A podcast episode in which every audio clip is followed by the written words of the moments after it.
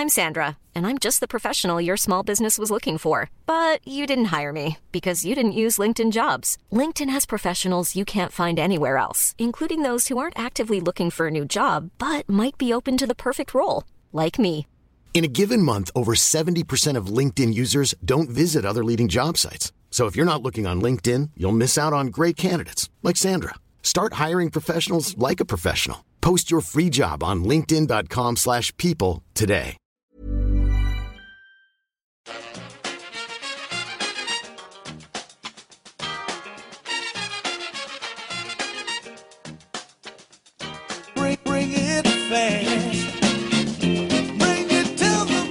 Hello and welcome back to the EPL Roundtable. I'm your host, Kevin DeVries, and as always, if you'd like to reach us at the podcast, you can do so by either tweeting us at EPL Roundtable or emailing us at EPLRoundtable at gmail.com. All right, we are here with the 2019 summer transfer window review. Of course, you know that means who's joining me. It is Dave Hendrick. You can find on Twitter at Dave Hendrick underscore if he lets you follow him. Uh, you can also find his lovely dulcet tones over at Anfield Index and Anfield Index Pro. Dave, awesome to have you back on. It was a wild transfer window. It has just ended, uh, obviously, because the European window Premier League players were still able to go, most of them from Arsenal. Uh, what did you make from this window on the whole? Yeah, I mean, I think I- I think a lot of teams have had interesting windows. I think bigger clubs who needed quite a bit kind of half-arsed it, if, if I can be kind. Um, I think some of the more interesting windows are from some of the teams that maybe are looking to break into the top six. But I think the teams in the top six all left a little meat in the bone.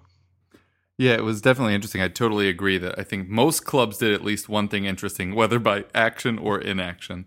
Um, but yeah, I, I did I did like Tottenham's. Obviously, we will come to that far later. But I do agree on the whole um, that it really seems like the chasing pack both got their scouting done very well, made some pretty astute signings. I, I thought you know I, on the whole, all of my grades, which obviously we will get to in the body of the podcast, not many super low grades from me. Mostly season up, as opposed to like in January you get D's and F's thrown in. Um, I thought most people did fairly okay this window, if not a little bit better.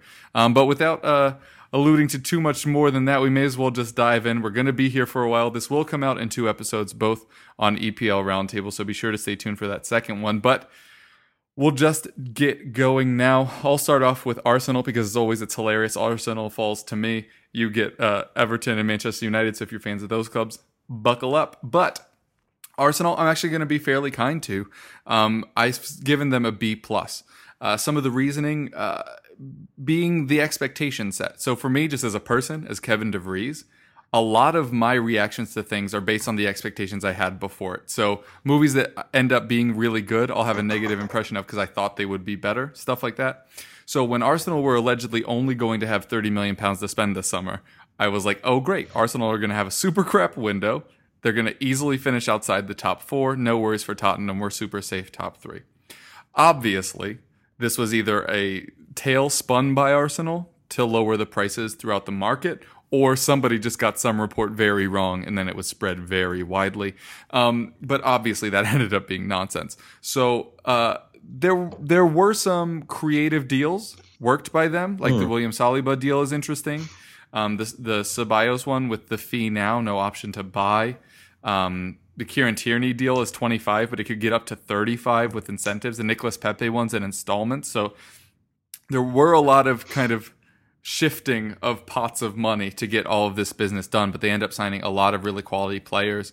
Um, the one thing I will say is that some of these fees could become quite burdensome if they fail to make the Champions League, and I assume that's one of the reasons why people thought they wouldn't spend that much.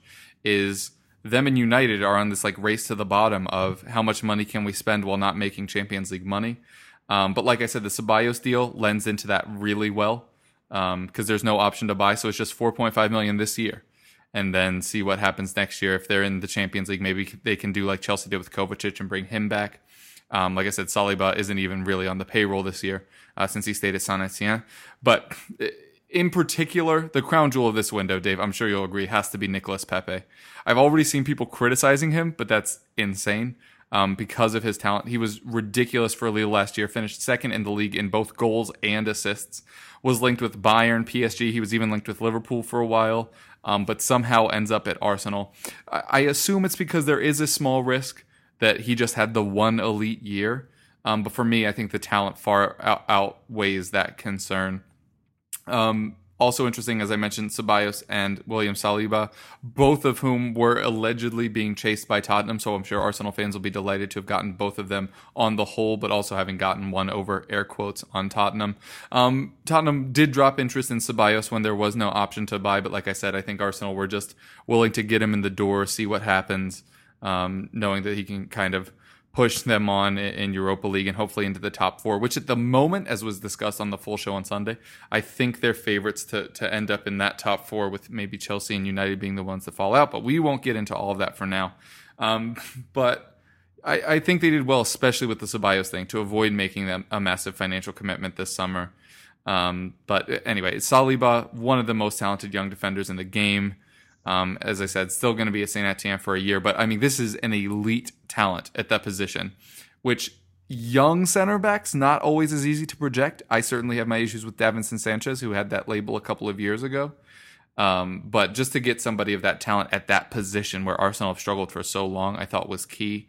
Um, then deadline day deals, Tierney and Luiz, both to improve the talent level of the defense. But I'm curious to get your thoughts, Dave. Do you think adding Tierney and Luiz actually makes them a better defense despite them being more talented there? Um, Tierney definitely does. Kieran Tierney's a good defender. He's certainly a much better defender than Nacho Monreal or uh, Sead mm. Who've held that position for the last few years. Um, I think at 25 million, I think it's I think it's fair value. Um, he's obviously very young. He's got a lot of games under his belt. He's got leadership that he'll bring to the team as well, which is something they've lacked in defensive areas. And he's got versatility. He can play right back. He can play in the centre. You could use him in, in defensive midfield if necessary. He couldn't be worse than Granit Xhaka. Um, I really like Tierney. I think that's a fantastic bit, bit of business for them. Um, Luiz, as as comical as he is, he is a, an upgrade on Mustafi on the ball even if he's just as bad defensively. So at least there's that. I don't think he'll improve defensively, but as a footballing team, he'll make them a little bit better. Agreed. I think he's a better better organizer as well. Um, he just loses all run of himself after. He's, it's like someone that goes into a kitchen, cleans it all up, and then takes a dump on the floor. That's pretty much David uh, David Luiz. um, Nicolas Pepe is a, a great signing, a great signing. He was really good against you guys. It's he was really good against us. His end product needs work. That's natural. He compares very favorably with Sadio Mane. If you look at their numbers mm. in and around the same age, they're very, very similar. Same type of profile. Um, if he becomes two thirds of Mane, then he's going to be a good player for Arsenal. I think I agree with you. I think they're the favourites to get fourth. I've said this from the minute they signed Nicolas Pepe they've done what Liverpool did in Klopp's first year and under Brendan Rodgers. They've put all their money in their attack and they've said we'll just we're just going to blast our way into the top 4 because that is the easiest route into the top 4 is just to get lots and lots of goals. Liverpool did it a couple of times and it worked really really really well for them. I mean, you can look at Leicester when they won the title. Mm. They were okay defensively and obviously they had Kante in midfield. But the two reasons they won the league were Riyad Mahrez and Jamie Vardy. Like we should all be honest about that. That's what won them the league is just having those two having elite seasons. Um, Saliba, like you say, I mean, this kid is this kid is phenomenal talent, huge, huge prospect. The fee is higher than I would have been comfortable with. He he was my number one pick for Liverpool to get this summer as a fourth choice centre back who we could develop.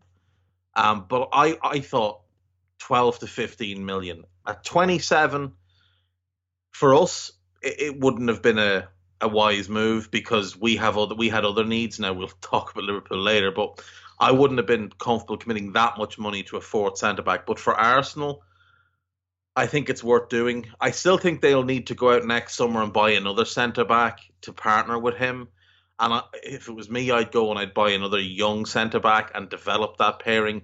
Because look, two elite prospects at centre back playing every game, yes, they'll make mistakes, but those mistakes will eradicate over games. Whereas if you play the likes of Mustafi and David Luiz, those guys are 30 and above, and they're still making the same mistakes. They're making a 20. So they've paid a high premium. Part of that is because you guys jumped into the race and pushed the pushed the price up in the air, um, and obviously they had to loan him back for this for this season. But I think long term he turns out to be a very very good signing. Um, they bought in that young Brazilian winger as well, Martinelli, who looks a talented player. Um, the only one I'm I'm actually not all that keen on is Dani Ceballos. I've just never been a fan. Yeah, I mean, I, I can. But I mean, can for four point five million, I mean, yeah, as a loan, no, I, I- I mean, as as a player, I'm not all that keen on him. The deal I like, as a loan where you've got no obligation to buy him, fine, take a gamble. If it works, great, mm, but go and buy someone better next summer. If it doesn't work, you lose nothing. You send him on his way. Um, I, I'm just not a fan of him as a player. He's technically very good, but I think his mentality is not what it needs to be. I think physically, he really, really struggles to impose himself. I mean, he came on the North London Derby, and he might as well not have been on the pitch. I didn't think he had any influence on the game, really. Um, so for me, I'm not a big fan of his, but overall, I like what they've done. I just don't think they did enough. Um, I'd give them a B minus, maybe into a flat B, because I, I think the ceiling on Tierney and Saliba is very, very high mhm. and Pepe, I, I think with Aubameyang and Lacazette could be lethal. But the big issues for Arsenal still exist. This some this season they have no set, no centre backs worthy of the name, um, and who is their midfield? Because I look at that their squad and Lucas Torreira is the only midfielder I'd want. it should be a three um, of Guendouzi, Torreira, and Ceballos It should. with Ozil and Xhaka on the outside looking in.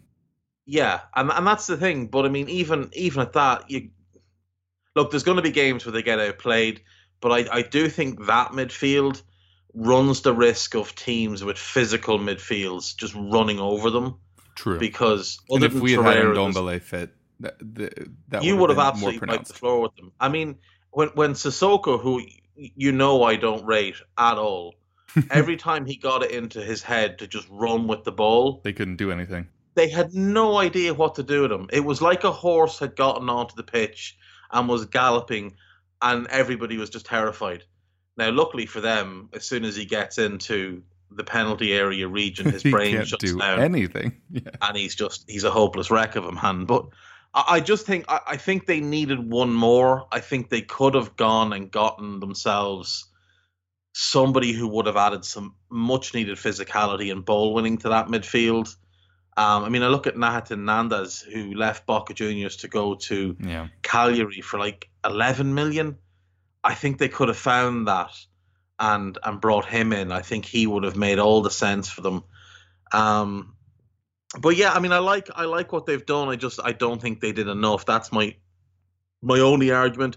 But I think they had a couple of good outs, and I think that's also important. Yeah, for sure. I like that they've rid themselves of Laurent Koscielny because the the fascination they had with him um, was bizarre. He was okay years ago, and he's been largely terrible ever since.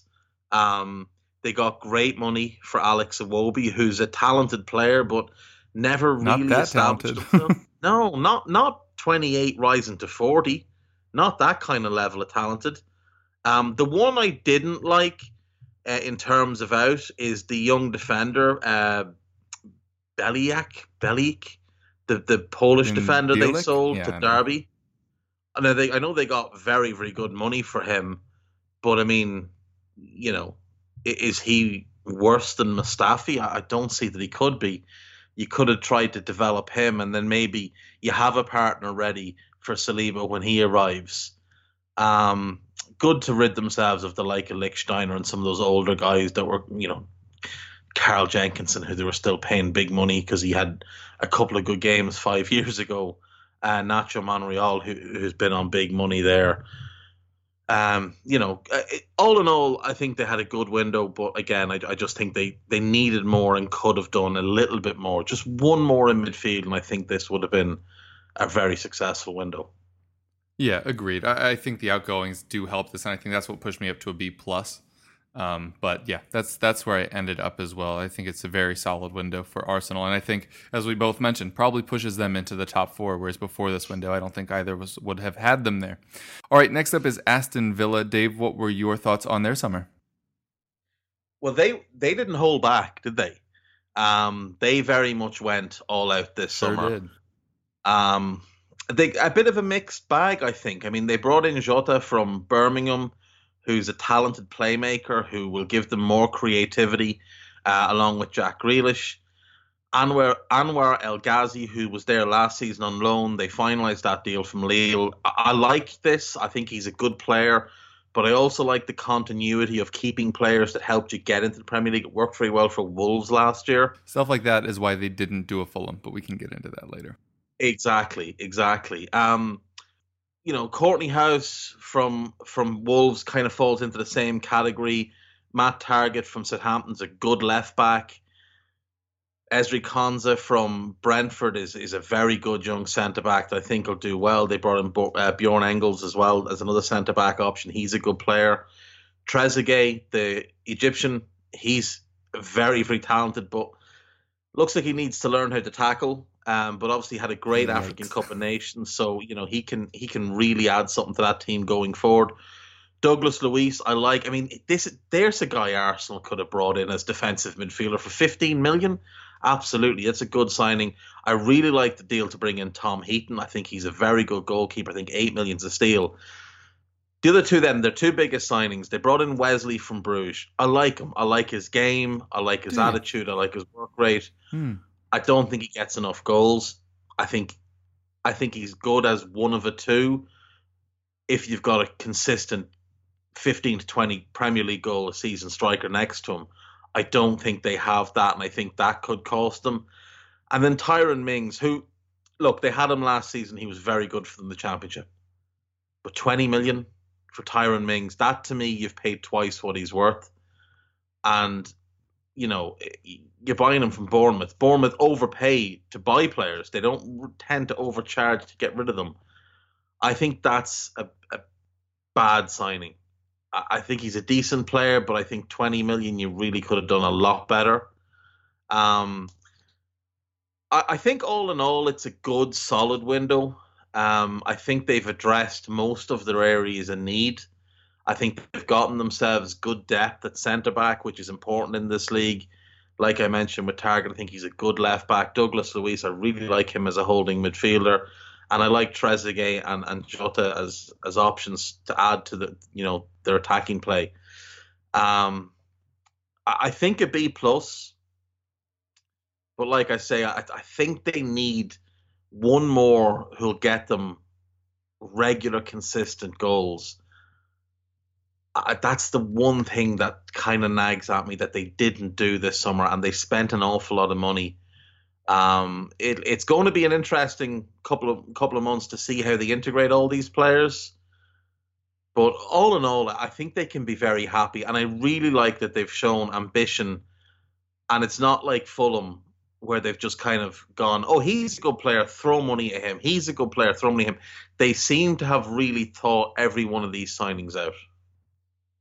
Yeah, I'm not entirely sure if it'll be enough to keep them up. Also, I think I'm more down on Wesley than you are, although you did couch your initial statement by saying he doesn't score enough goals, which I think is my main issue.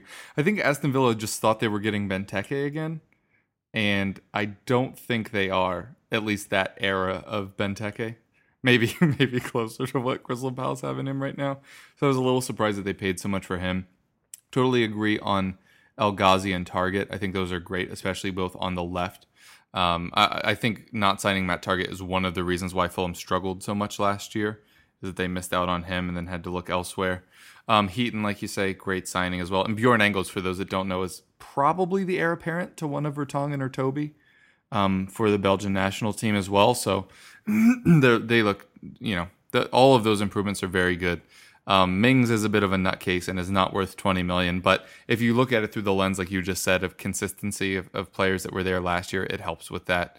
Um, so I think I'm willing to to accept that as well. I've given them a B. I think it was a lot of players to bring in. Some of them were familiar with them, but that's where I've ended up on it. Any final thoughts on them?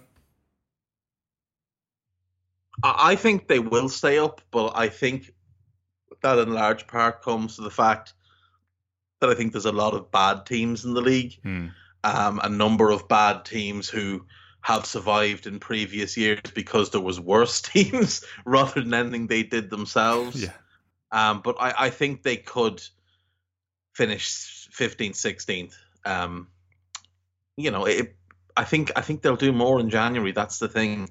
I think there's real Mm. ambition there from this ownership, um, and I think if things go go bad as well, they won't be scared to change the manager. If they feel like it goes stale with him, they will make the change. And I think that's where a lot of newly promoted clubs fall down. They try and let managers work their way out of it because they feel like they owe them a debt of gratitude for getting them up. There's no place for that kind of sentimentality in the Premier League. If it's got if the rot sets in, you, you're done. I don't think Villa will let that happen if things go go south for them. So I, I just think there's enough there, and if they add a little bit more in January, and I, I should say I, I do like the manager. I, I think he's I think he's good. Um, but I think if if they can add one more in January, they get someone who can get them ten goals in the second half of the season. I think they'll be good.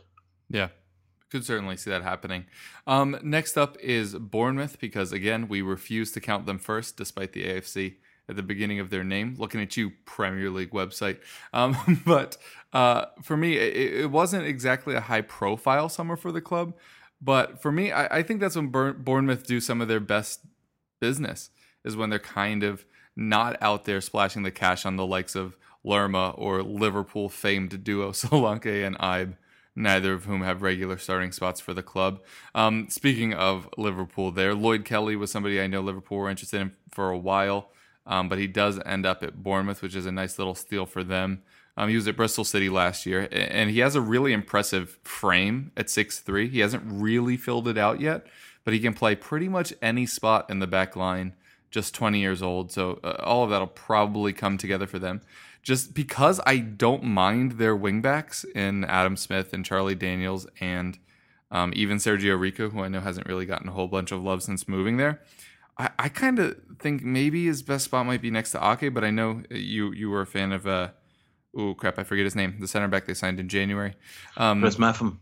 Right, Meffam. So we'll we'll kind of see where uh, he ends up landing in that defense, but I think inarguably a, a good deal getting him in, and then you, you figure out where you're going to play him a bit later. Um, admittedly, I don't know that much about Jack Stacey or Arnaut Danjuma. Hmm. But I did like Billing as a pickup. Uh, I think he was basically the only decent player at Huddersfield for months last year um, when Mooy was out injured. Uh, I, if you press me to say what Billing's best attribute was, though, I think I kind of struggle. For me, he's kind of a jack of all trades, master of none type, um, but he contributes in a lot of different ways. Um, and, and I think he should really bring balance in the Bournemouth midfield, especially while uh, Lewis Cook is still out. Um, in, in terms of goalkeeper, it was a little surprising to see Begovic go on deadline day. But for those that don't know, Ramsdale has been starting this season. I think they really just want to see what they have in him. The fact they don't really have a backup option other than Artur Boruc is a little bit concerning for me.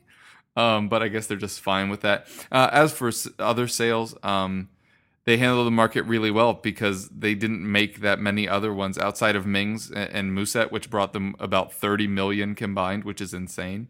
Um, they Yeah. kept both Fraser and Wilson, which had to be their primary goal coming into this window.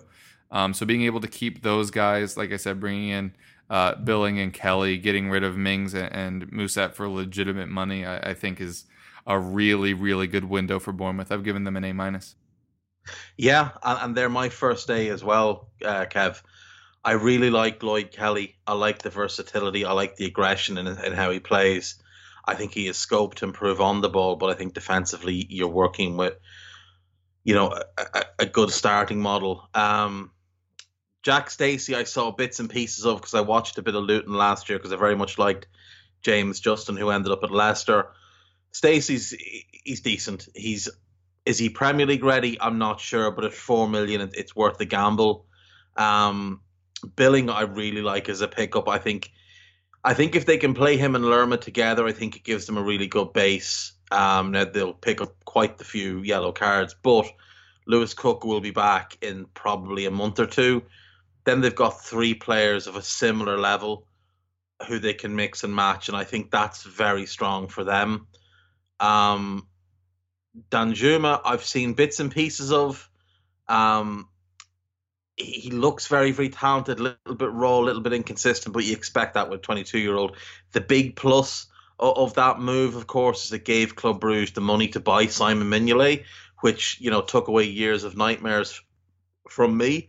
Um, they brought in Harry Wilson on loan, which is a solid deal. Um, I don't know how good he is. He's a great free kick taker, great corner taker, good crosser of the ball, and he can shoot well. But in general play, I think he's lacking quite a bit. But I think, I think in in the right situation, he can be very productive. And I think they've got a clever manager there. You know, I, I think, I think we're all fans of Eddie Howe in, in terms of how he likes to play and what he's done at Bournemouth. So. I, I, I like what they've done in, in their incoming, um, and, and their incomings would probably be a B plus for me. But it's those two outgoings that you mentioned, Mings and Mousset, that gets them to an A because to get 30 million for, I would argue, 12 million worth of talent, Mm. Um, I think is clever. And I think they've been smart with their loans as well. Um, they haven't, like, they've loaned out a whole bunch of players, but like to loan out Begovic, but only till January means that if things don't go well with Ramsdale, maybe Begovic comes back and can compete for a position. Uh, Like you, I think they needed a goalkeeper, even if it was just a backup. Like Tom Heaton would have made a whole bunch of sense for them as a starter because I don't know how good Ramsdale is. Yeah. I haven't seen enough of him, but um, I know Boruc isn't very good. But yeah, I mean, I, I like what they've done. I think they're building a good squad. I think the biggest plus for them is that they didn't spunk 15 to 20 million on a player from Liverpool um, who likely wouldn't be starting for them. So that's progress, and I'm all about progress. So, yeah, hats off. A, a very good window for, for Bournemouth. I'll give them an A. Yeah, it's even higher than me. So interesting stuff from you for sure. Uh, next up is Brighton and Hove Albion. Dave, what do you got? I don't really know, being completely honest with you, uh, Kev. Looking at their at what they've done, they've brought in Matt Clarke from Portsmouth, uh, Le- Leandro Trossard from Genk, who I do like. I think he's a, a, a decent player. I think 18 million's on the high side for him, but he he will add something to their attack, which they've been lacking. Adam Webster for 20 million. Um, that's a big overpay in my book, especially when it didn't really seem like a position of need. Didn't they spend years telling us that Dunk and Duffy were one of the best pairings in the league? So I, I, I'm not sure he's better than either of those. Now, what I'm thinking is they brought in Webster with the thought that Lewis Dunk was going because there was a lot of talk that he was going to go to Leicester Right. and maybe they that's what they did there. Um, I think they've overpaid for Neil Mapoy, M- Maupo, I don't know, whatever his name is. Mope, yeah. Uh, Mope. He, I mean, he's a good player, but the rumored fee was 15 million or so. So I, I don't know that he's worth that. But it's a, it's a decent summer. I, I, I think their best signing is for sure Aaron Mooy, um, on loan from Huddersfield. I think to get a player like him on loan is, is clever business. Um, I'm really not sure. I, I think it, it they've brought in decent players, but part of me looks at it and thinks that's a, the type of window you have when you're preparing to be in the championship next year. Um, I really, really like Graham Potter. I really do. I think he's a very good appointment as manager, and I think he plays a, a decent style of football. I think what they're doing is, in, in terms of this season, I think they're depending on certain players who are already in the squad, like Davy Propper, Bernardo, um, Gross. Johan Bakesh. Yeah, gross. Finding their best level and, you know, producing something. I, I have to say, I was a little surprised that they let Andone go. um, because he's he was starting and, Yeah. and contributing for them. So that that struck me as odd. Not really surprised to see Locadia go on loan. It hasn't really worked from largely because they stuck him on the left wing for quite a while. Um, but yeah, I just it's an odd window. It really, really is, and it, it's also striking to me that a club like Brighton, who are, I mean, to be kind, they're one of the three or four smallest clubs in the league, and yet they've got 20, 21 players out on loan this year. Like, I, I don't think you need to be stockpiling guys. I think sell them, put that money back into the first team. Mm. I think they're in for a tough season. That's Um, interesting. It's a C for me. See, this is this is going to be our first uh, point of contention. I actually really like this window. I I agree that Trossard and Maupay were both overpays, but in the in the um, episode we did in what was that June probably after the Champions League final, we Yeah. mentioned that the thing they needed to do was get a winger that could provide goals. And then they went Yeah. out and got Trossard, who scored or assisted in seventy percent of his matches. Like, yes, but i i- they overpaid. But is two or three million pounds worth more than the like ten to fifteen goals he could provide this year? Probably not. Maupay was third in the championship in scoring last year, behind Pukki and Abraham. People may have heard of them this season, pretty having pretty decent starts. Um, and as you mentioned, Mooy. I mean, he he just has one of the weirdest, most interesting player IDs I think I have ever seen. Um, obviously, a little late to the football scene, uh, being American and such. But then they top off those signings, which I really liked, with what they did in January, which was just stash some talent. They bring in Matt Clarke, Taylor Richards, Romer Kiapi. Like all of those are just like Mac Allister and Tau in January, where they're just like, I don't know, get young players, own them, give them those loans. Like I, I do agree that they're loaning out a lot of their players, and I would have liked to see Mac Allister and Tau in the Premier League, but I'm assuming Potter, who both of us like, just didn't think they were ready yet. Um, so I, I, I agree with you that much like in January, they are assuming that they will stay up. They are investing in their future in a way that implies that they're like, yeah, we'll be here, we'll survive until then. Um, so we'll see if that comes true. But I think this was actually pretty well balanced window. I've given them a B plus. You get three starters, you get three prospects for the future. I, I'm I'm fine with that. Hiring for your small business? If you're not looking for professionals on LinkedIn, you're looking in the wrong place. That's like looking for your car keys in a fish tank. LinkedIn helps you hire professionals you can't find anywhere else, even those who aren't actively searching for a new job but might be open to the perfect role. In a given month, over 70% of LinkedIn users don't even visit other leading job sites. So start looking in the right place. With LinkedIn, you can hire professionals like a professional. Post your free job on linkedin.com/people slash people today.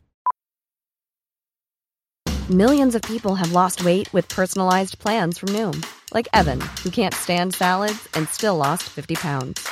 Salads, generally, for most people, are the easy button, right? For me, that wasn't an option. I never really was a salad guy. That's just not who I am. But Noom worked for me. Get your personalized plan today at Noom.com. Real Noom user compensated to provide their story. In four weeks, the typical Noom user can expect to lose one to two pounds per week. Individual results may vary. Yeah, I mean it's it, it's absolutely fair. I think the Webster one is the the deal that kind of threw me the most. Yeah. Um, because he didn't really impress me a whole lot when I saw him at Ipswich. He was okay at Bristol, but I, you know, even the I think they paid like four million with add-ons that could double that, and even even at that eight kind of ten million, I'd have been struggling to see it with him. But they've paid twenty, rising to twenty-two, and from like for me, It is you're lot. almost you- you're you're almost in like William Saliba cost 27 and there's a vast gulf in quality between what you're getting i- i- between those two plus this guy's like 5 years older than Saliba as well Yeah, because for those that don't know, Saliba is 18, 19? yeah he's a kid like Yeah. I agree with you. That that one does drag it down, but they filled their biggest need that we had both addressed. So for me, they get- they get a little Yeah. boost from that. But totally fine for us to disagree, although oftentimes we do not. Uh, I doubt that you will have many different feelings on Burnley, though, who I was not super impressed by this summer. Uh, some decent additions. The return of Jay Rodriguez, I'm sure, will get the fans excited. Um, bringing in established pros like Drinkwater and Pieters. Not saying they were great, they were just established. Um, but so those three, fine, great. Bring them into the Premier League. Burnley are not at risk of going down, in my opinion.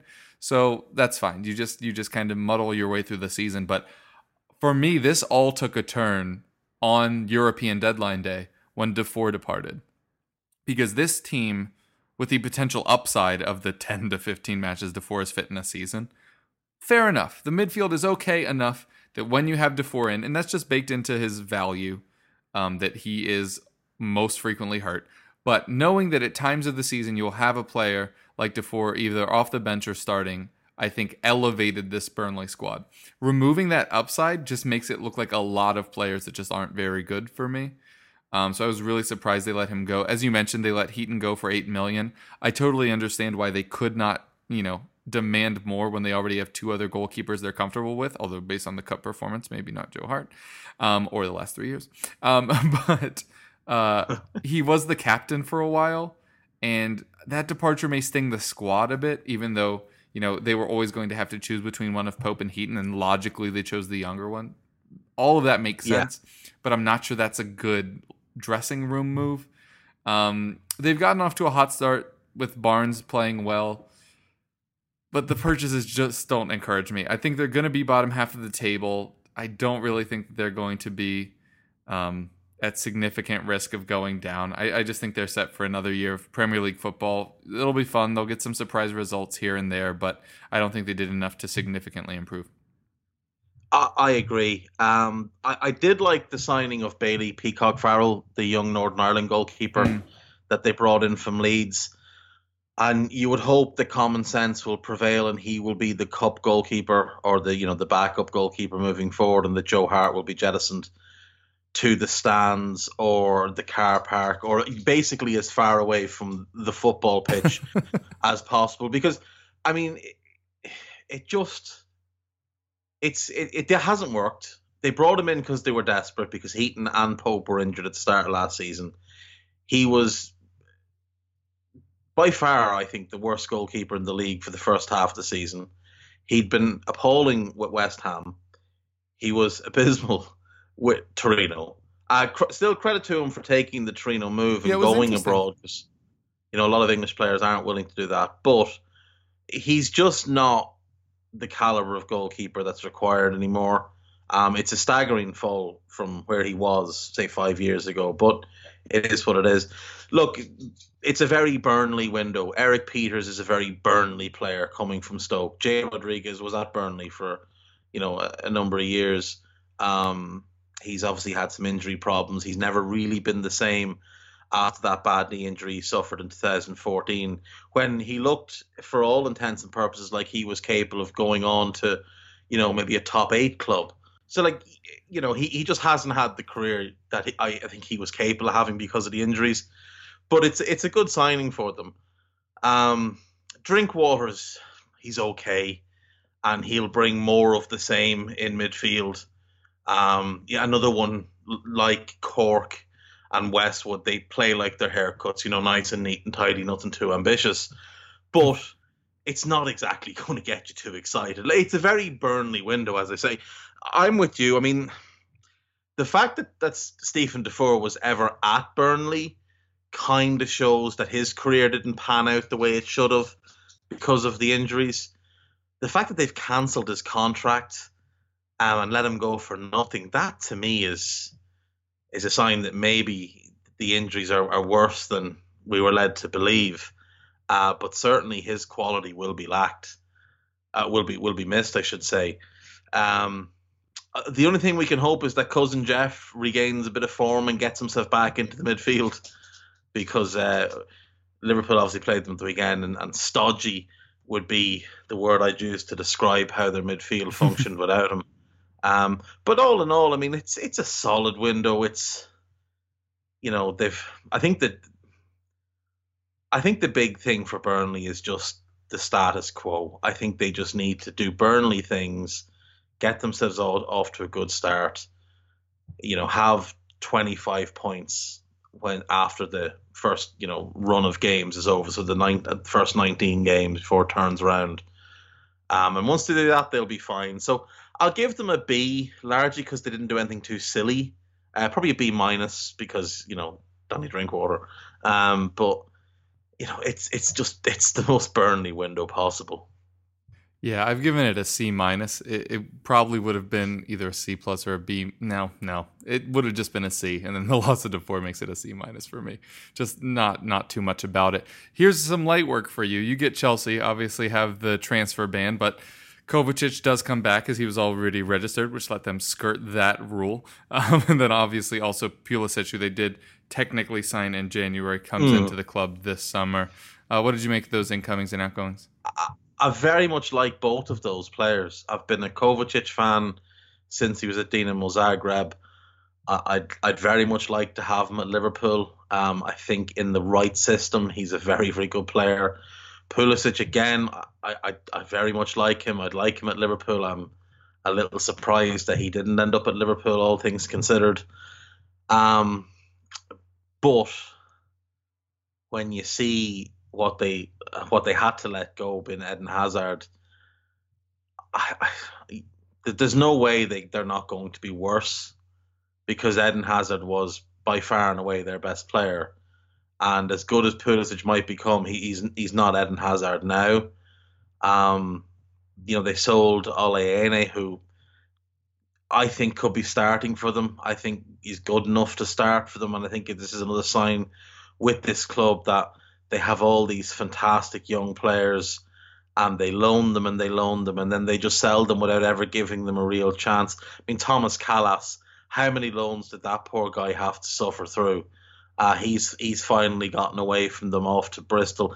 They've made very good money on these players. I mean, to get eight million for Kalas, who was never ever going to play a game for you again, um, that's that's good business. To get five and a half million for for Angban, Angban who's you know just a standard run of the mid, mid midfielder. That's good business as well.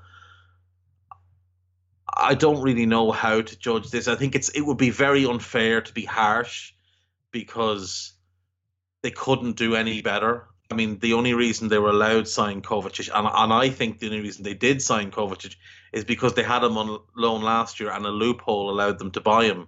I don't know that they wanted to keep him. Um, because you know he didn't perform all that well last year under Sarri, but it could be different under Lam- Lampard this year. Uh, The thing for me that the hardest thing for me to wrap my head around is the managerial managerial situation that's taken place there. They fought and fought and fought to get Conte. They got him. Then they treat him like dirt after he won them the league. Then they fought and fought and fought to get Sarri. They waited and waited and waited to get Sarri. They had to pay money to get Sarri, even though he he had left Napoli. They still had to pay Napoli money.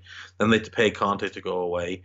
And then a year later, Sarri's out the door, and Lampard is coming in off the back of finishing what sixth in the championship, um, a- and showing no discernible tactical nous, no in-game management, just a bit of passion and playing a few youngsters. I think the big thing for them is that this type of window will allow them to explore their young players. So you mentioned Tammy Abraham earlier on. Mason Mount obviously has started the season in very good form, but I don't know. I think I think to be fair, I have to give them a C. If if in the grand scheme of things, though, if you factor in Lampard, factor in the big drop off from losing Eden Hazard, and the likelihood I think that they miss Champions League, I think it's probably a D. But I'm going to give them a C to be fair, um, based on the fact that they they couldn't buy anybody. Yeah, it's a C for me as well, but I think it portends good things for the future rather than bad ones. I I agree that they're probably going to miss Champions League this year, but I think they had to know that with the transfer ban, with bringing in a manager who they could actually stick with instead of just immediately booting, although famous last words. Um, but I think finally, as you pointed out, for a lot of time they've just wasted their youth. But I think it's impressive that you know this year they've started Tomori, they've started Mount, they've started Abraham. So at least some of them are getting a chance. You'd imagine Callum Hudson-Odoi will get the start. Allegedly, he's going to be fit after the international break, which is insane considering the injury he had and when he had it. Um, but on the whole, if that's true, then we, the, the injury can't have been nearly as bad as they as we Right. were led to believe because Yeah. a torn Achilles is twelve months. Yeah, it's And it's a, what? it's one of the four and a tougher half months out. Yeah, it's one of the tougher injuries to come back with in all the sports. In the NBA, it, it can be a career Yeah. ender. Um, but I suppose there is more jumping in that sport. But uh, anyway, yeah, it's a C for me for this window. But I think that in two or three years' time, this window will have been what created the core of the future Chelsea team because their their lack of ability to cover all of their young players with overrated players that they'll then sell for less money two years later, um, I think will you know actually benefit them in the long term. But for the window itself, it has to be a C. You you get in one player that you probably didn't like, as you say, just just because you can literally add them to your squad when you can't add anyone else. Um, and then the sales, like you said, I they shouldn't have let a lot of those people go, but you know they got And they've loaned out 'em four hundred players again. again, as is tradition. Um, and then the Eden Hazard one obviously hurts, but they already knew that was coming, so I don't think they'll be too blindsided by that. All right, moving on to Crystal Palace. Uh, they did not do much. It was a decent enough window. McCarthy and Ayew probably don't lend too much confidence to Palace fans. They're both decent, solid Premier League players. Um, the latter does lead them in goals. Ayew does. He's already secured them six points against uh, United and who was it last week? Villa? Yeah, Villa. Um, so that's fine. um, they've left themselves dangerously short up front, but I'll loop back to that. Uh, the Cahill signing for me, I think, is the most interesting one because Cahill and Sakho is actually a really good duo. Well, at least it would have been a few years ago. Um, if both of them are fit at the same time, like that's a really good defense in front of Guaita, who I think is a very underrated Premier League goalkeeper somehow.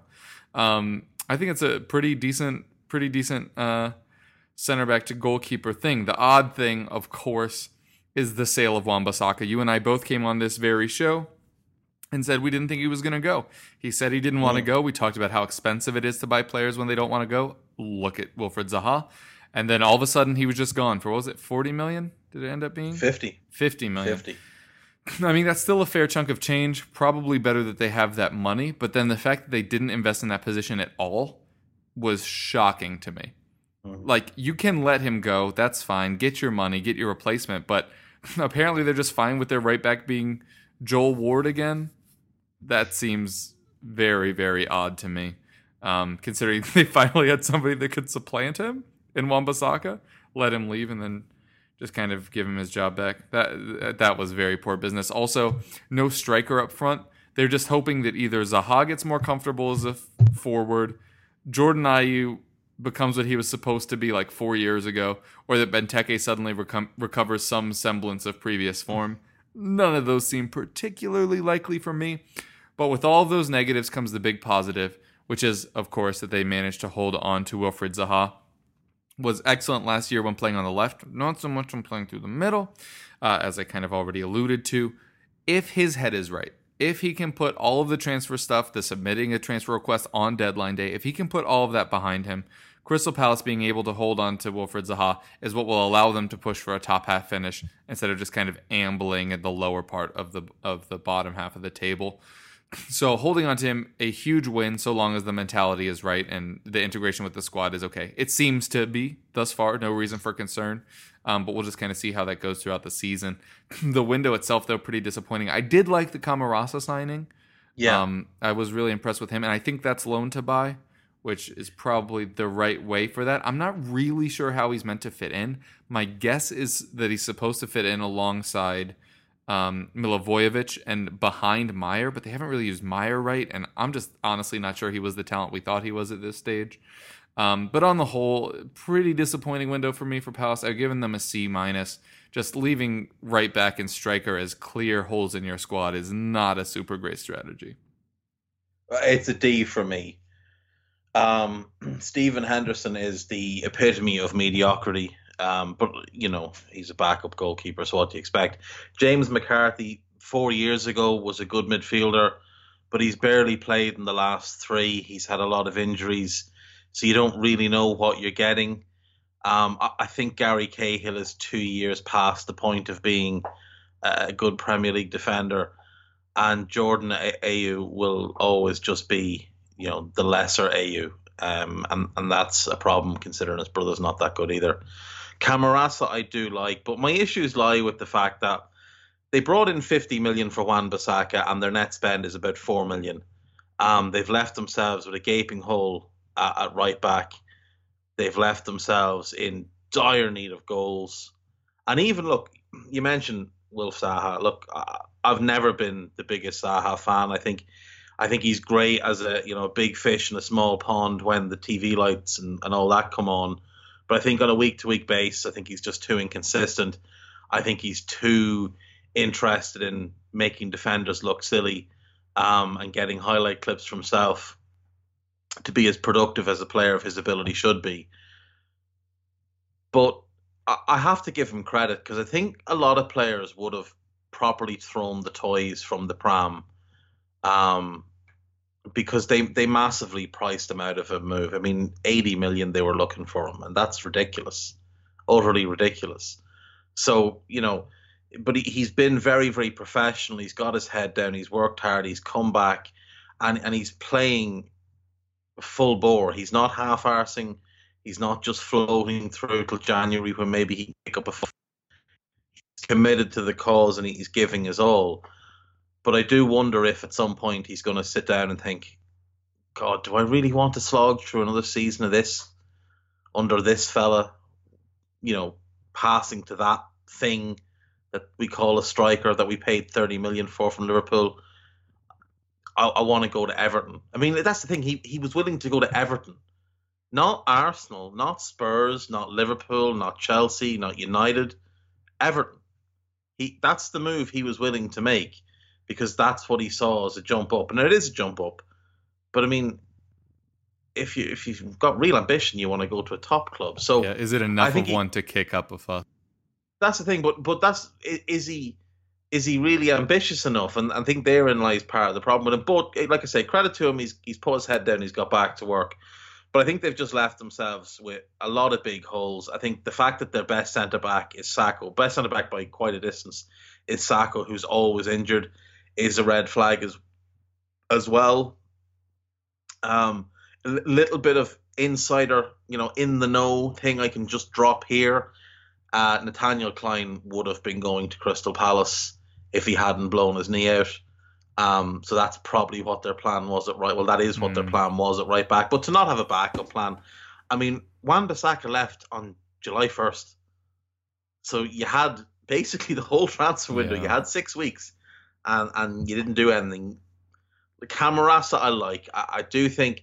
I, I do think if they were to play a four-two-three-one with him and Milivojevic and Townsend on the right and Zaha on the left and Meyer behind Ayew, I think they could cause teams a lot of problems just with movement, with pace, with energy, and keep Benteke as far away from the field as possible. Because when he plays, it, it's you know you're a big NBA fan. It's it's the clogged toilet offense that you know nobody wants to watch, and it just isn't functional anymore. It's like it's like watching basically a Tom Thibodeau team, if you will.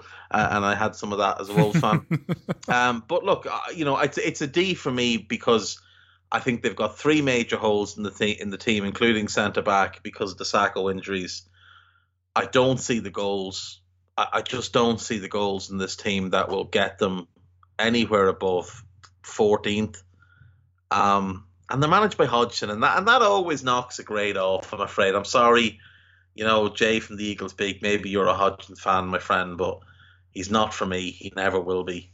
Um, so yeah, I've got to give give it a D. What I will say is my most f- favorite moment of of Palace's transfer window was Jason Puncheon leaving on a uh, on a free transfer and signing for Paphos, who I think are in Cyprus. Yeah, I think so. Cyprus. And some like official from the Cypriot league said it was the greatest moment in the history of the league to have such a star player come to their league. Yep. Jason. Jason Puncheon. Puncheon. Yeah. so you know, it is what it is. Um, yeah, D- D for me. yeah. All right. Well, now I'm just gonna sit back and relax as you talk about the Ev. Yeah, um, the uh, a great bunch of lads. This is this is hard for me because they've done things I like this this summer. Now they they And we foretold tend- this. As soon as Yeah. they, they brought in a proper director of football, we were like, mm, things might start to turn around. a proper director of football and a manager with a real idea on how he wants to play that isn't just, you know, swimming in gravy and thumping long balls into a big centre forward. um, I, I like what they've done, I have to say. I think I think again though they needed more. Like let's Andre Gomes, they've kept him 22 million. He was decent for them last season. They like him, I think, a lot more than they should. But he, he's a he's a solid midfield player. He you know he brings a bit of creativity. He's decent at getting them from one position of the pitch to the next, which is what they kind of they, they need someone in the middle phases. Um, Jonas Lössl, I like. I think he's a good, solid backup goalkeeper. Fabian Delph for probably six million, undisclosed, but I'm guessing in six million makes sense. Gives them a bit of experience in midfield. Can well play a couple of. Did play well at the weekend, and he is capable of that. You know, he's not going to play like that every week, but six, seven, eight times a season, he'll give you a solid performance, and that's really all you can ask for a guy uh, of his age who's been around as long as he has. I do like Gbamin, the midfielder they brought from Mainz. I think he's a little still a little bit raw and a little bit headless at times and can launch himself into tackles that maybe he shouldn't.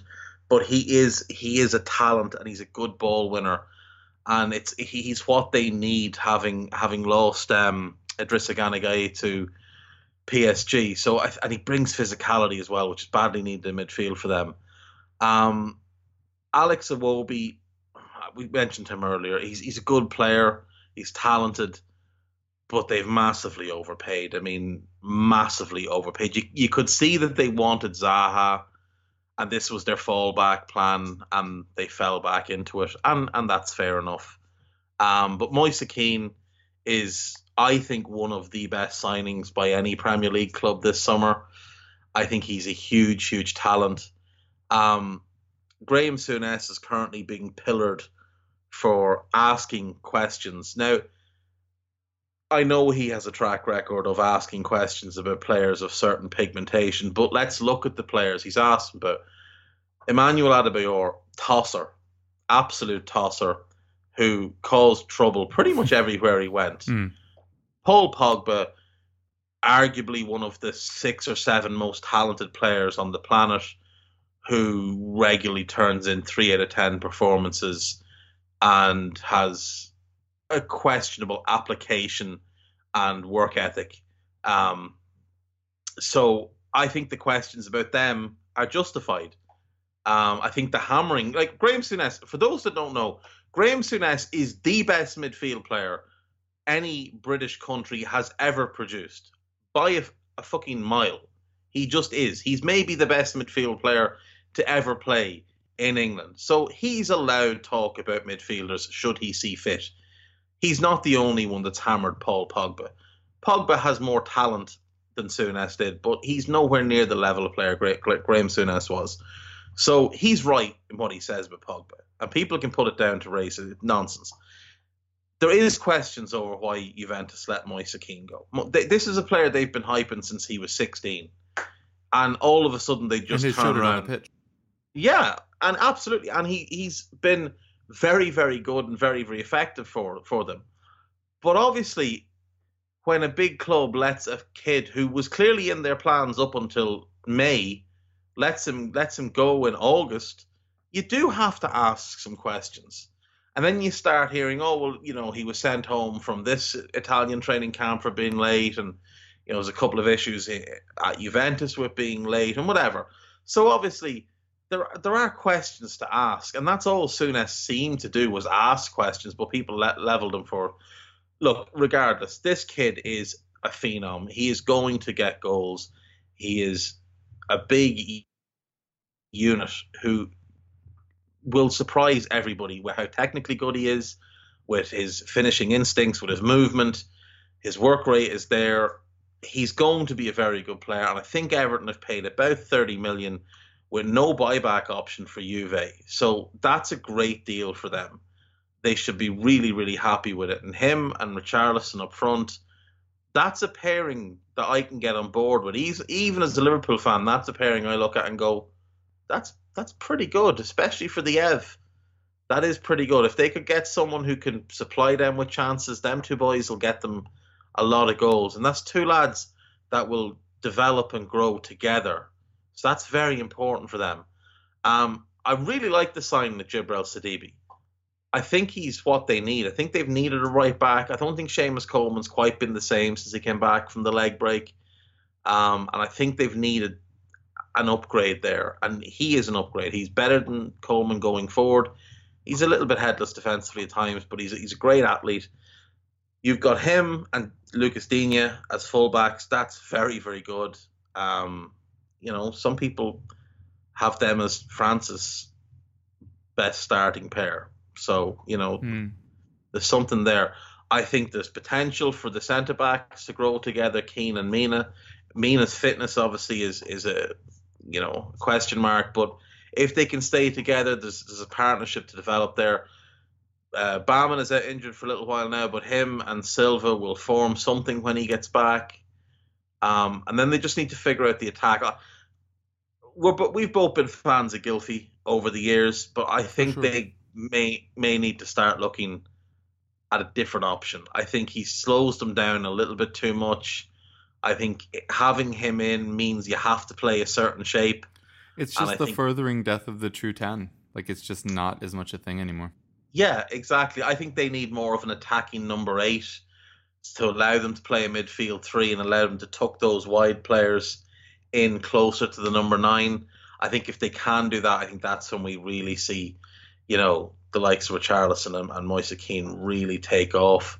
Um, I don't so much like some of their outgoings.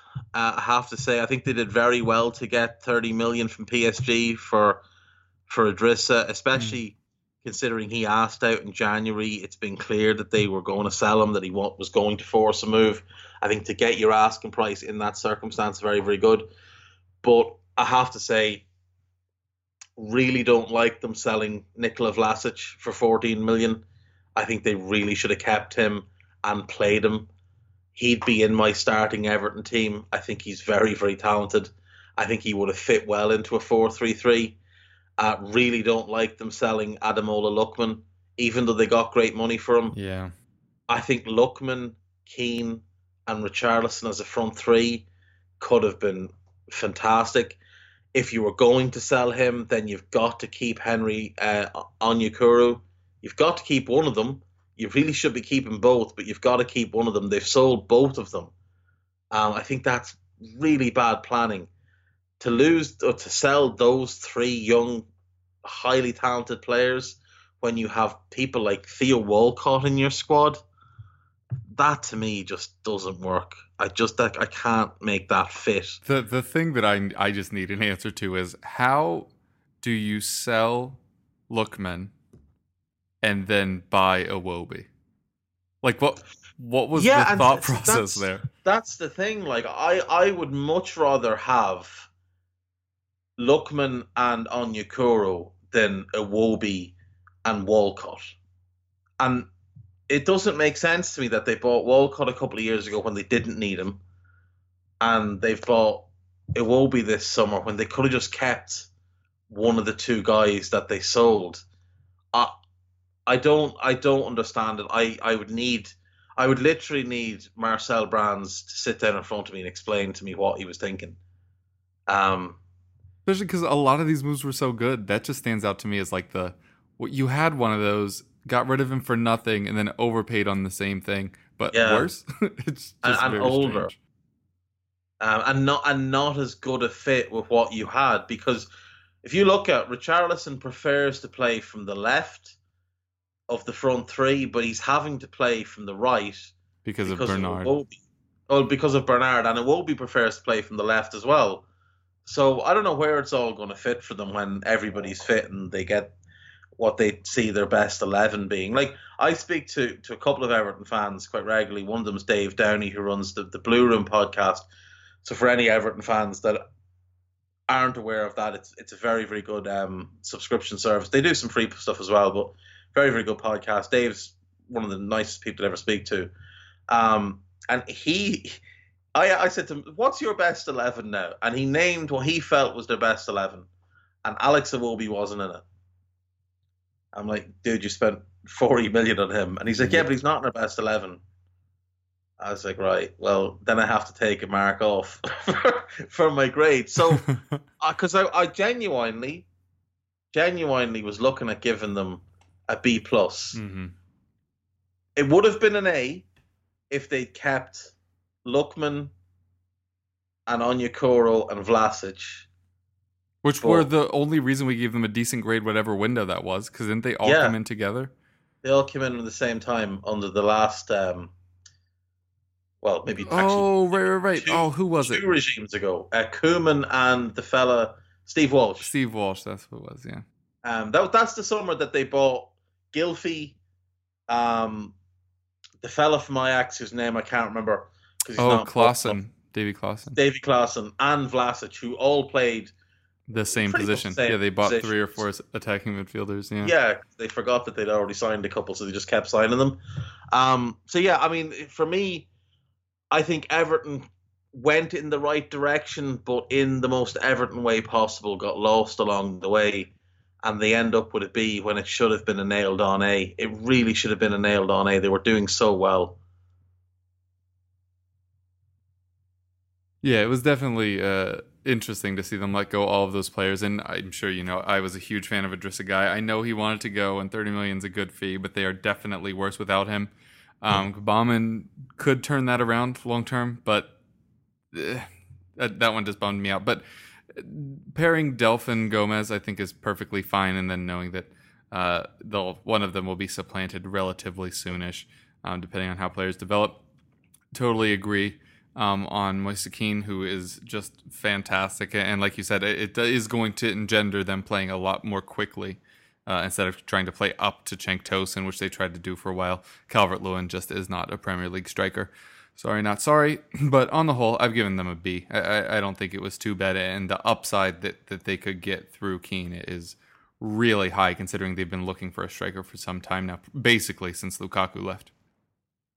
Um, moving on to Leicester, uh, and just just a fantastic window from them. Um, somehow managed to secure Tielemans on a permanent while bigger clubs were distracted elsewhere. I know Tottenham had him as their second or third target this window, um, but Tiel- uh, but Tielemans, but uh, Ndombele was first. So we were looking there. Manchester United asked him to hold on because they didn't know what was happening with Pogba. Obviously, Pogba ends up staying. Tielemans moves to Leicester way before they had made that decision on Pogba. It it just seemed like everything just lined up perfectly for Leicester to be able to poach him. Um, and, and obviously, getting him in, in, in January so that he was already familiar with the club and the club were familiar with him made it all the easier. Um, but I'm sure after his performances, somebody was trying to get him in, but he, he seemed comfortable with Leicester, so he goes there with his six months of experience. Dennis Praet is a really sneaky signing. Um, and I thought was just a really, really great one. For those wondering why they bought him when they have Maddison, it's because I don't know if you've watched Leicester, but Maddison ain't gonna be there long.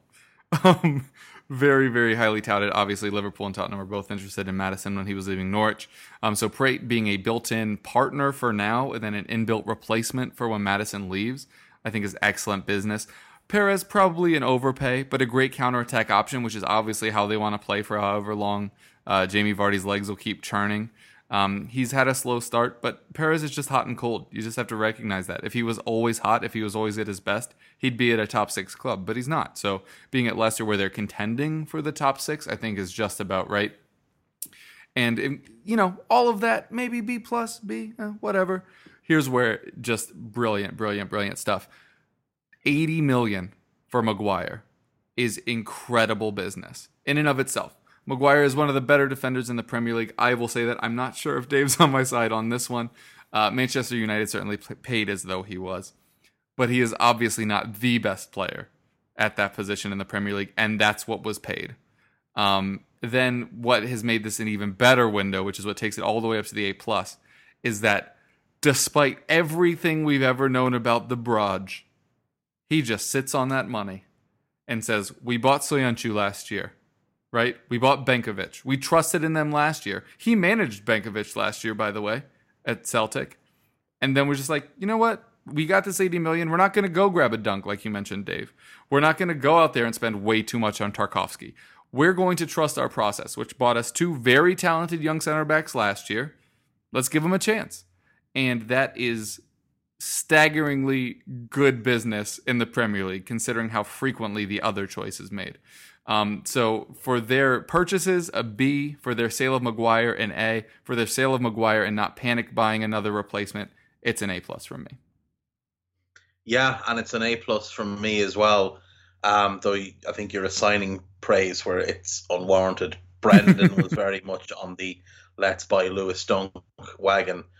Who's and English and has that that two wasn't legs? Yeah, and was told that's not your decision to make, Brendan. The players will be signed for you. And I said down and shut up. Um, I I really like what they've done in terms of their incomings. James Justin is a very, very good young fullback. Uh, he was my first choice to Liverpool this summer to go and get as a backup right back from Luton. They got him in for six million, rising to eight. It's a very, very good deal. He can play both sides, can play as a winger if need be. He will give good cover to Ricardo. And of course, Ricardo can also be used as a winger, so you can play both of them together, and I think they'll fit well. Uh, he's one to watch for everybody.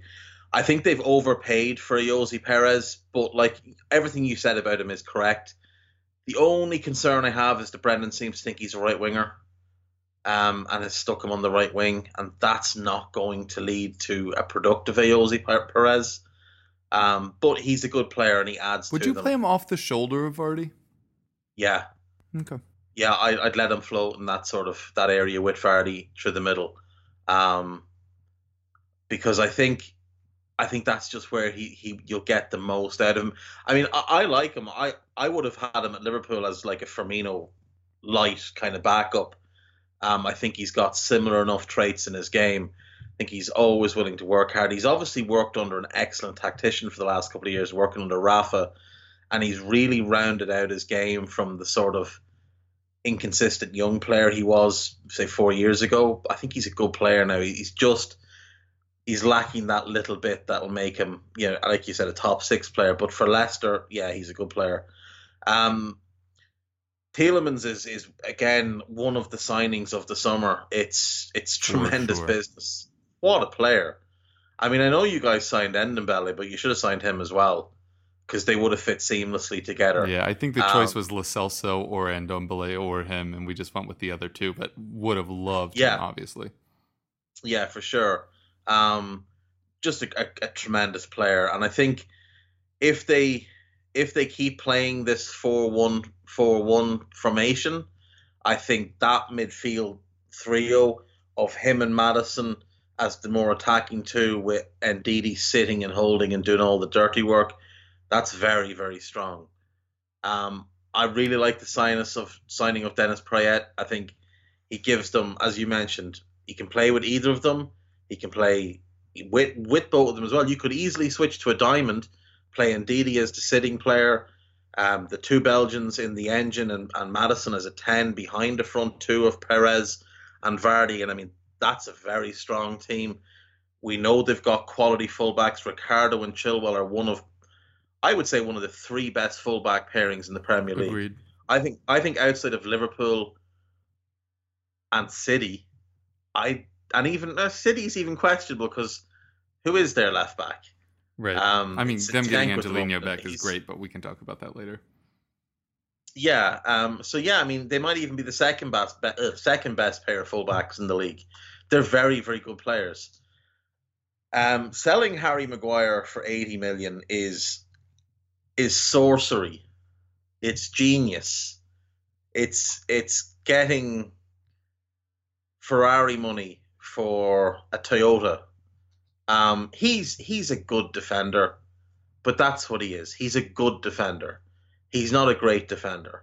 He's not Virgil van Dijk, but you've paid Virgil van Dijk kind of money for him. Um, he's certainly, if you're listing centre backs from around the world, he's not one of the 25 best centre backs in the game. I don't think anyway. I think he's I think he's somewhere in the six to ten range in the Premier League. Um, I know we have two better. I know you have two, maybe three better. Depends on what day it is for Davinson. Oh my gosh. Um, it's not been his year thus far. No, it hasn't. But I mean that. Look, he's he he's not helped by the fact that he's in and out and in and out and in and out, and he's having to play with Toby one week, Jan the next, both of them the next. Stuck it right back against Arsenal was very poor management. When you have when you have an established right back sitting on your bench to play a centre back out of position is inexcusable by Pochettino at the weekend. Um, I really like what, what Leicester have done. I think especially when you look at, at their loans and the, the loans out, I should say, and you see the two names there, Slimani and Adrien Silva, and that gives you a look into the mistakes that they've made in the past. They can't even sell them. They I think they spent 75 or 80 million on those two guys, and now they can't even sell them. They're both gone on loan to Monaco, who love to pay for people. They couldn't sell them this summer. Um, that that shows the mistakes that they've made in the past.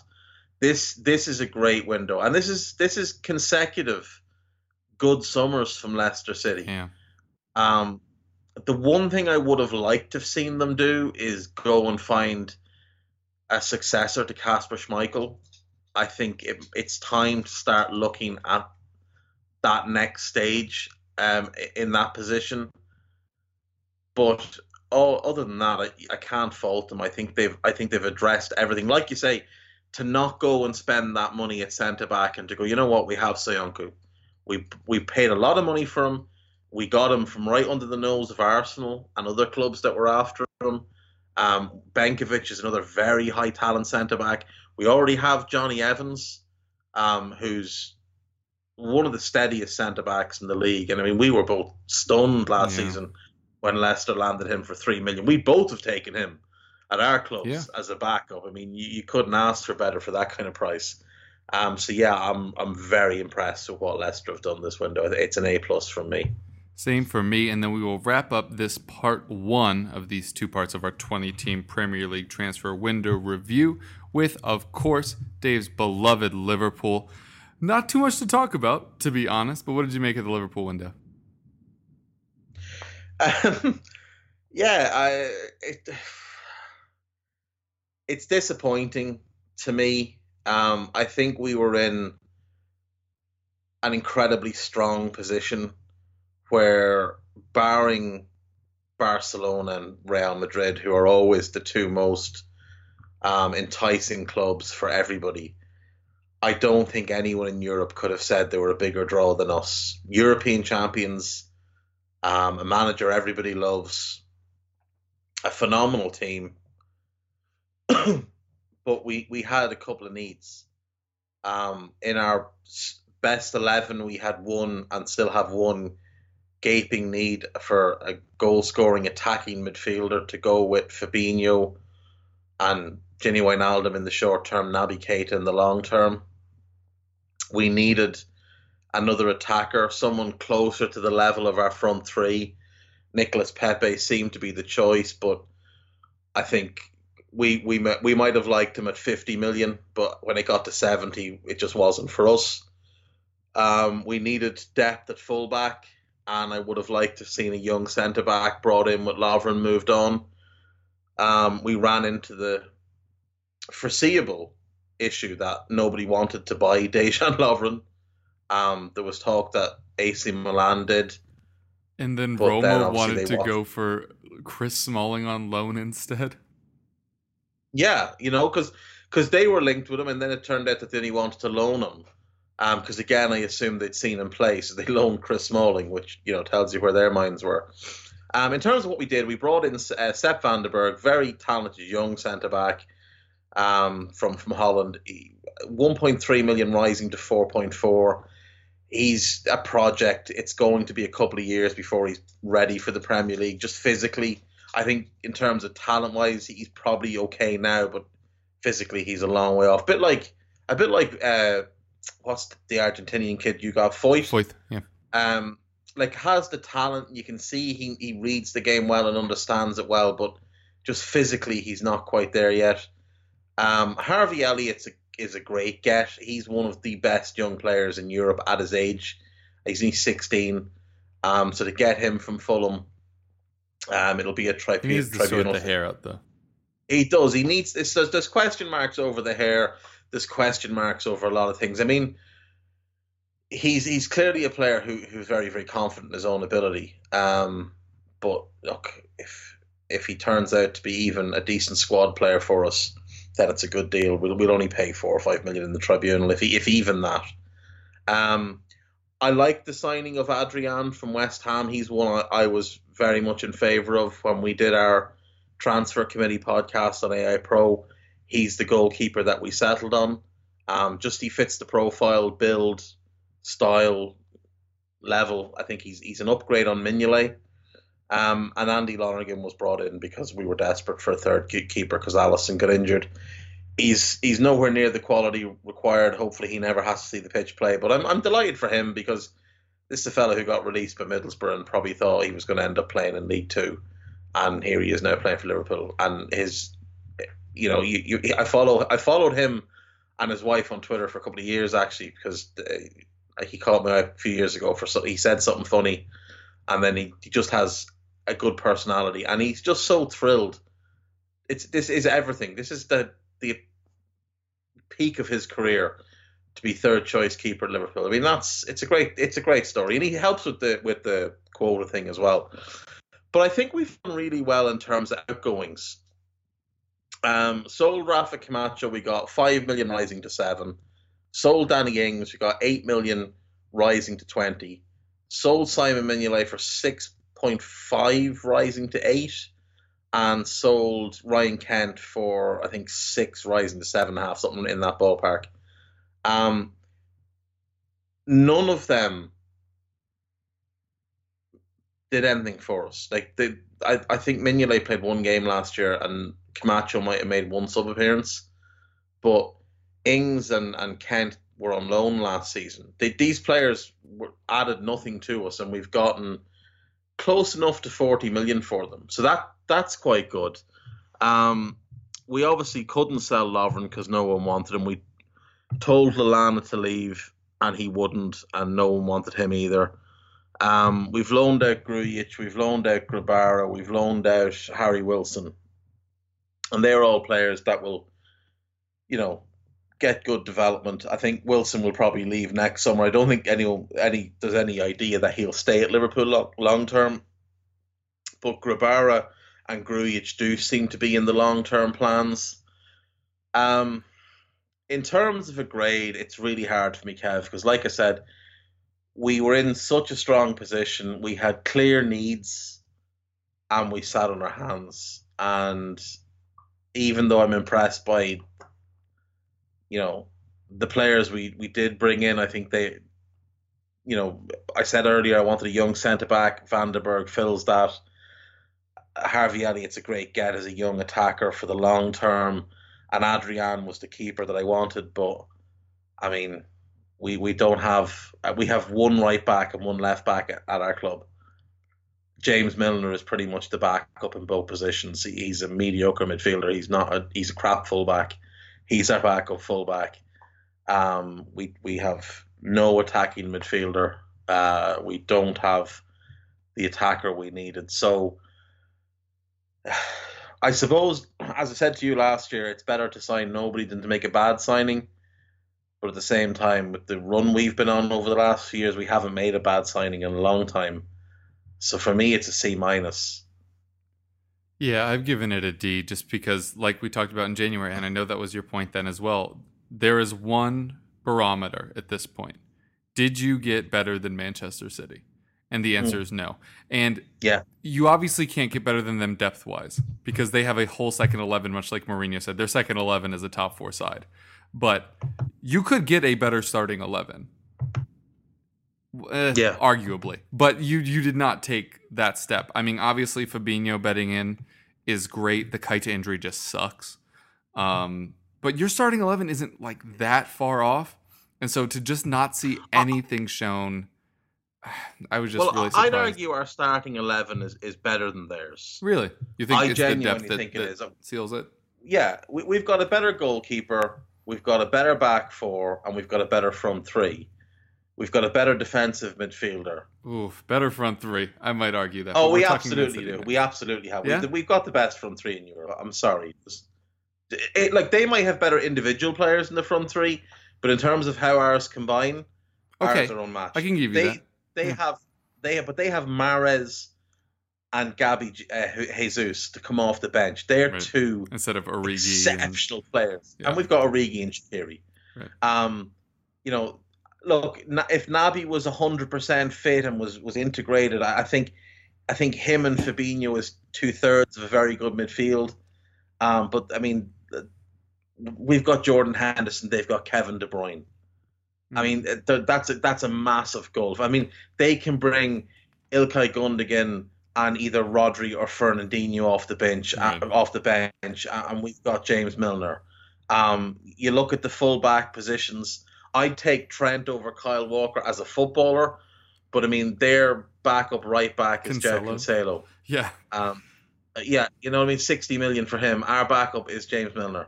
Um, they've got Mendy and and uh, Angelino, Angelino. but left back. We've got we've got An- Andy Robertson, who I think's better than either of them.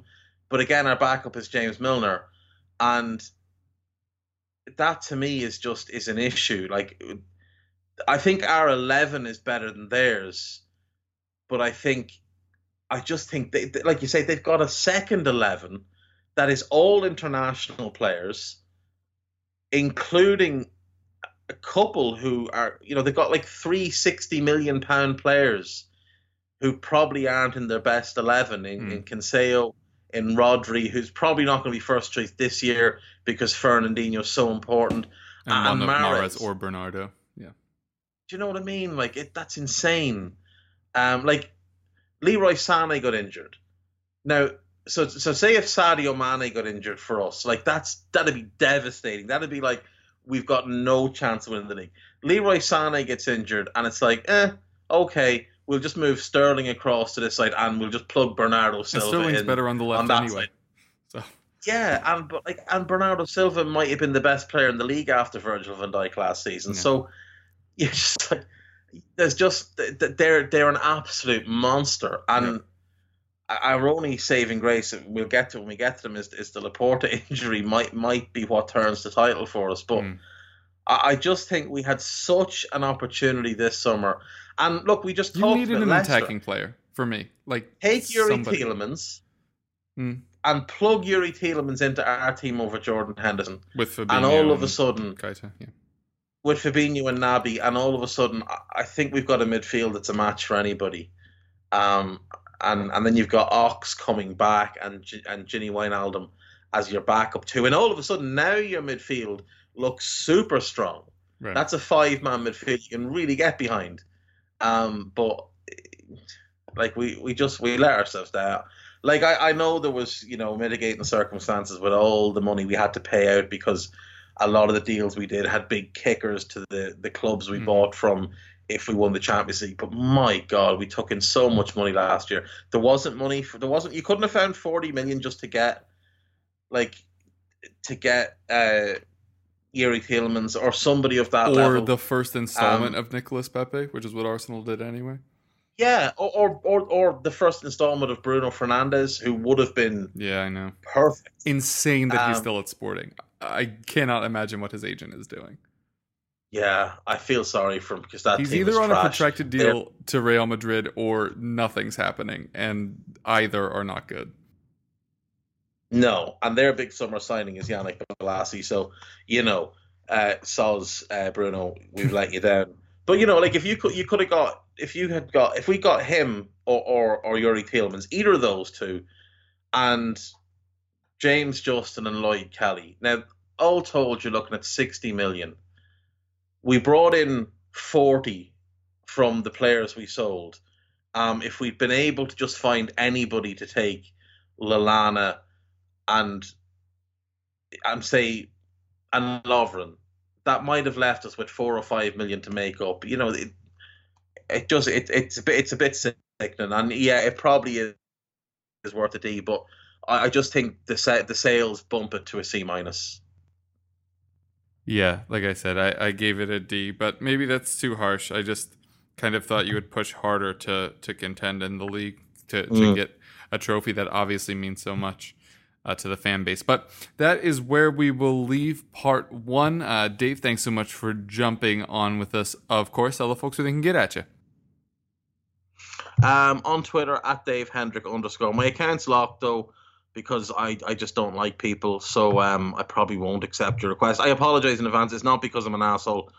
It might be a little bit, but it's it's it's it's it's not you. It's hundred percent me. Um, and you're not really missing much. It's just me calling Jordan Henderson shit and things like that. But do check out Anf- Anfield Index and especially Anfield Index Pro. Lots of good stuff there. Um, Kenny Dalglish is, has a podcast on Anfield Index Pro. Kenny Dalglish. So you know you're not going to find anybody with a better podcaster um, than Kenny Dalglish. So do check it out. Yeah, an absolute pleasure as always, Dave. We love doing these for you. If you guys have any thoughts, we tend to get some uh, social media feedback after these. So if you think we're wrong or dumb or incredibly smart and the two best voices you've ever heard on a podcast, uh, then do let us know, of course, at EPL Roundtable. If you have any questions, you can also email us at EPLRoundtable at gmail.com. Uh, that'll do it for this part one. Again, uh, like we said before, you can find part two later in the week um, here at EPL Roundtable. So thanks again to Dave for coming on, and uh, we'll be back with part two soonish.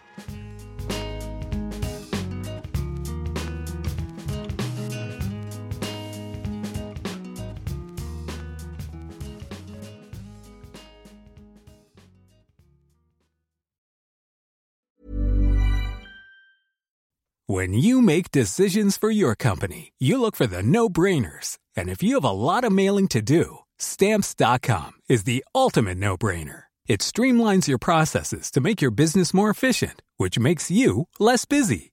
Mail checks, invoices, legal documents, and everything you need to keep your business running with stamps.com. Seamlessly connect with every major marketplace and shopping cart. Schedule package pickups and see your cheapest and fastest shipping options from different carriers with rates up to 89% off USPS and UPS rates. And with the stamps.com mobile app, you can take care of mailing and shipping wherever you are. Make the same no-brainer decision as over 1 million other businesses with stamps.com. Sign up with code program for a 4-week trial plus free postage and a free digital scale. No long-term commitments or contracts. That's stamps.com. Code program.